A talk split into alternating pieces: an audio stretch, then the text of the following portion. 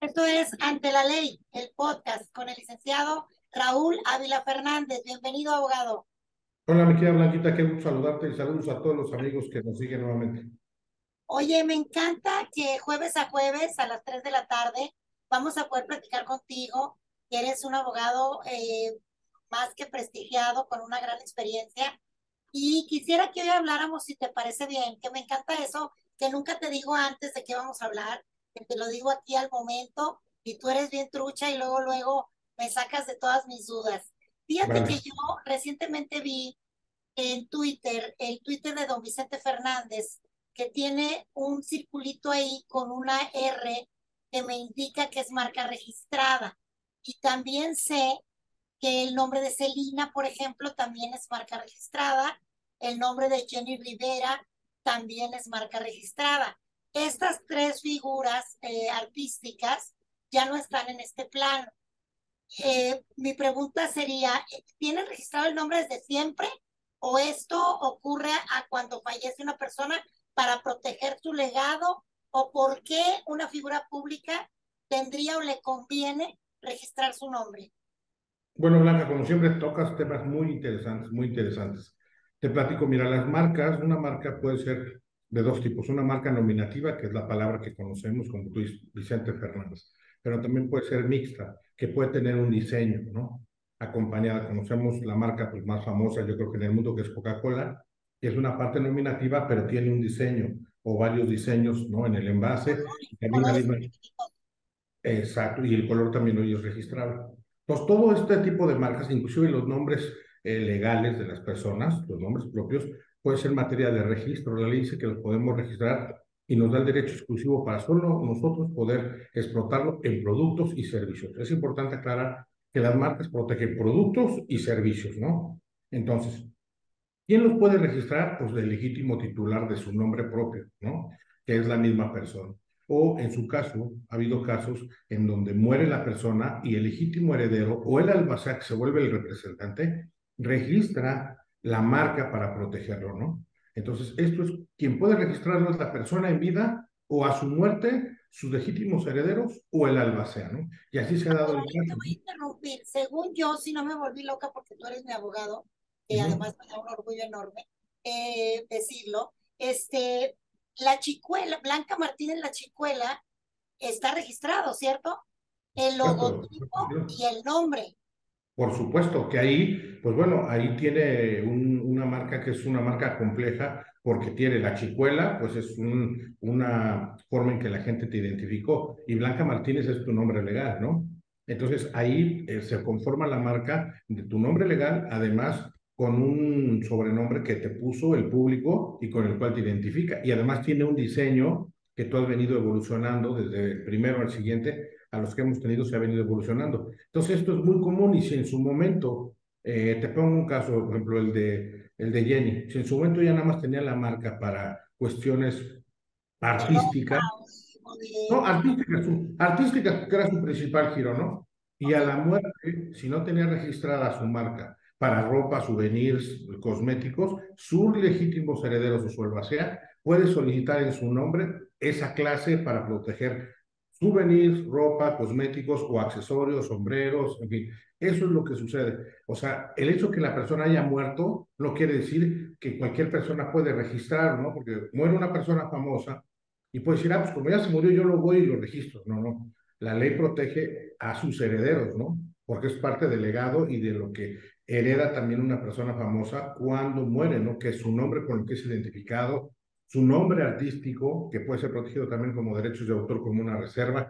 Eso es parte de los bienes muebles que heredan las personas cuando una persona fallece. Entonces, el hecho de que no esté registrado no hay problema. Inclusive se han dado el caso que ha habido agrupaciones muy famosas que muere el líder de la banda y no estaba registrado su nombre.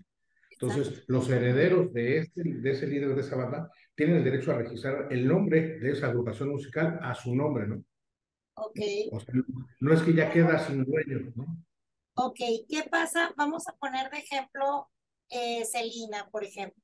Celina eh, muere y, tenía, acababa de empezar su boutique, en donde tenía diseños de ropa y souvenirs con su, con su imagen, y ahora su ex, su hermana, es la que se dedica a mantener vivo el legado de Selena y a estar sacando eh, que si la serie, que si eh, una línea edición especial con la marca MAC de cosméticos, una edición especial que se llama Selena de labiales y de así. Para hacer todo eso, la serie y todo, obviamente se requiere una autorización de, en este caso yo creo que Susette es la encargada, tengo entendido, no quiero decir cosas que no son, tengo entendido, ella sería la que tenía que autorizar todo ese tipo de cosas.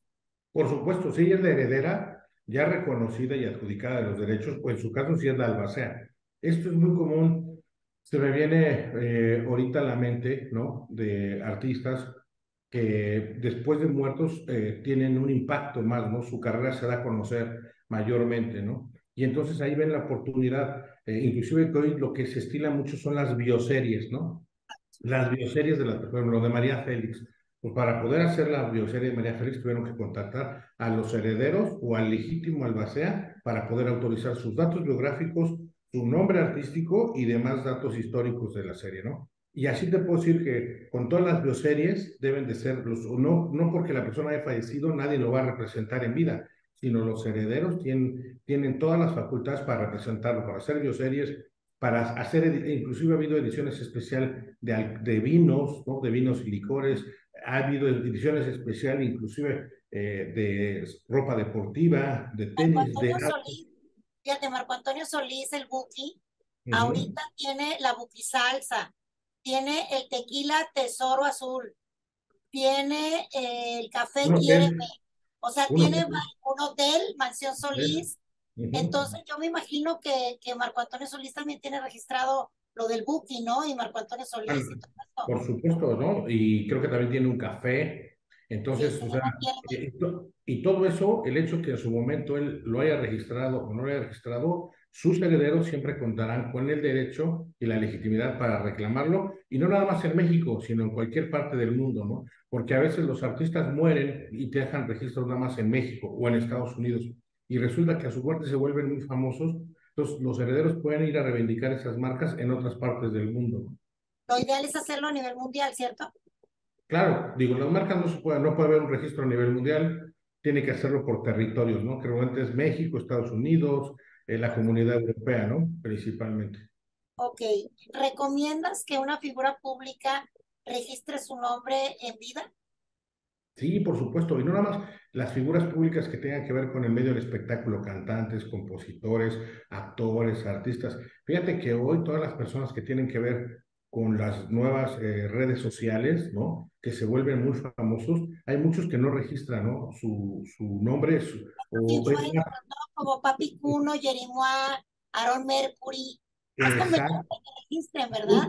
O sumamente conveniente porque pues... la eh, verificación de sus redes. Exacto, no, no, más allá de eso, ellos, este, es más, también los cronistas deportivos, los conductores, ¿no? Este, hay, o sea, todo eso, créanme que es muy importante, porque al final del camino, si no protegen todo lo que ellos, porque todo lo que está atrás de su trayectoria artística y su prestigio, eso puede ser eh, referido o eh, asimilado por una marca, un producto o un servicio.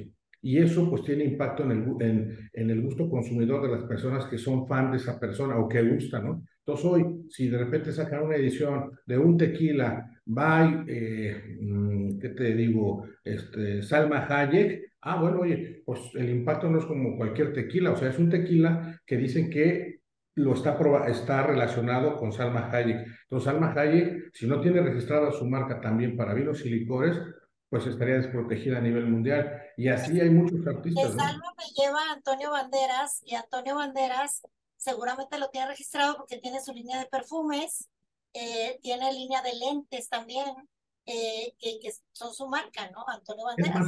Bueno, las personas que van teniendo ya eh, una fama y un gusto en el público, que se vuelven verdaderas ya celebridades, empiezan a tener a, un promotor que ven dónde pueden obtener recursos también con productos y servicios. Tenemos muchas bandas que también identifican botas, sombreros, artistas, ¿no? Eh, sacan su propia Talía, que ha sacado creo que de todo, ropa, cosmetería, marketing. Exacto. Entonces, o sea, no nada más, y su principal actividad pues es conductora y ser, y ser cantante, ¿no? Ser cantante, en su momento fue actriz, pero hoy creo que ya no es actriz, pero es cantante. y es música, ¿no? Pero también, como vio el potencial de que tiene un nicho de fans, que si ella identifica con su nombre una serie de productos, pues la gente los va a consumir. Pues hay muchísimo, muchísimo, mi y, y, y, también te digo una cosa, que hoy se está dando de moda restaurantes, ¿eh? Restaurantes que les ponen a muchos restaurantes eh, los nombres de, de las personas famosas. Oye, ¿cuánto cuesta registrar un nombre?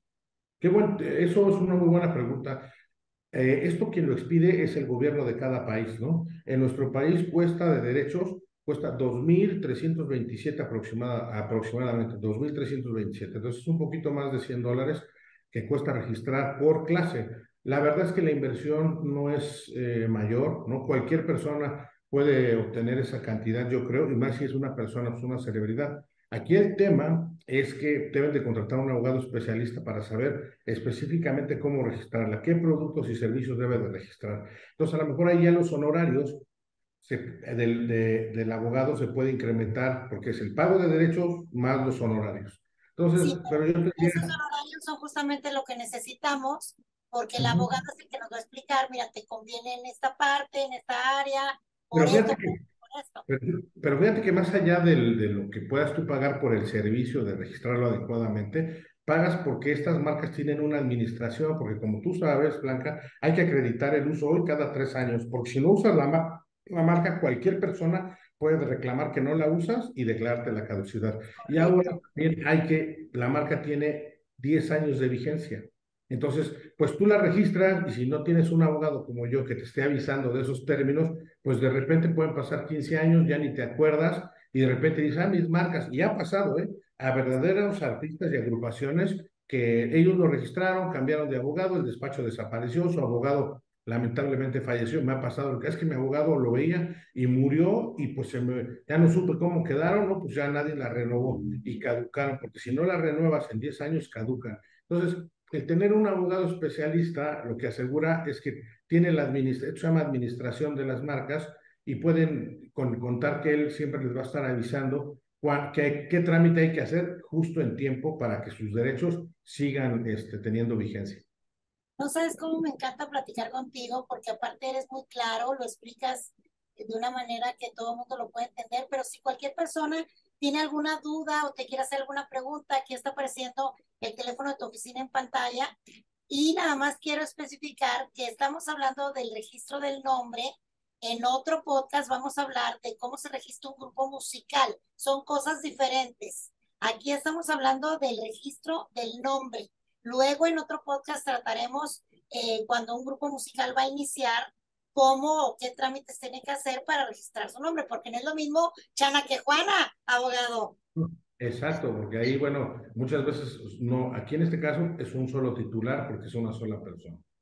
Ya cuando son grupos musicales se complica la cosa porque pues ahí las bandas, por ejemplo, ustedes son 18 integrantes, eh, los norteños son cuatro, hoy con el género que se da, pues este, son tres o dos y, y de los corridos y, y, las bandas de rock pueden ser ocho, unos pueden ser socios, no pueden ser socios, el, o sea, se va, se va complicando la ecuación para definir quién va a ser titular, ¿no?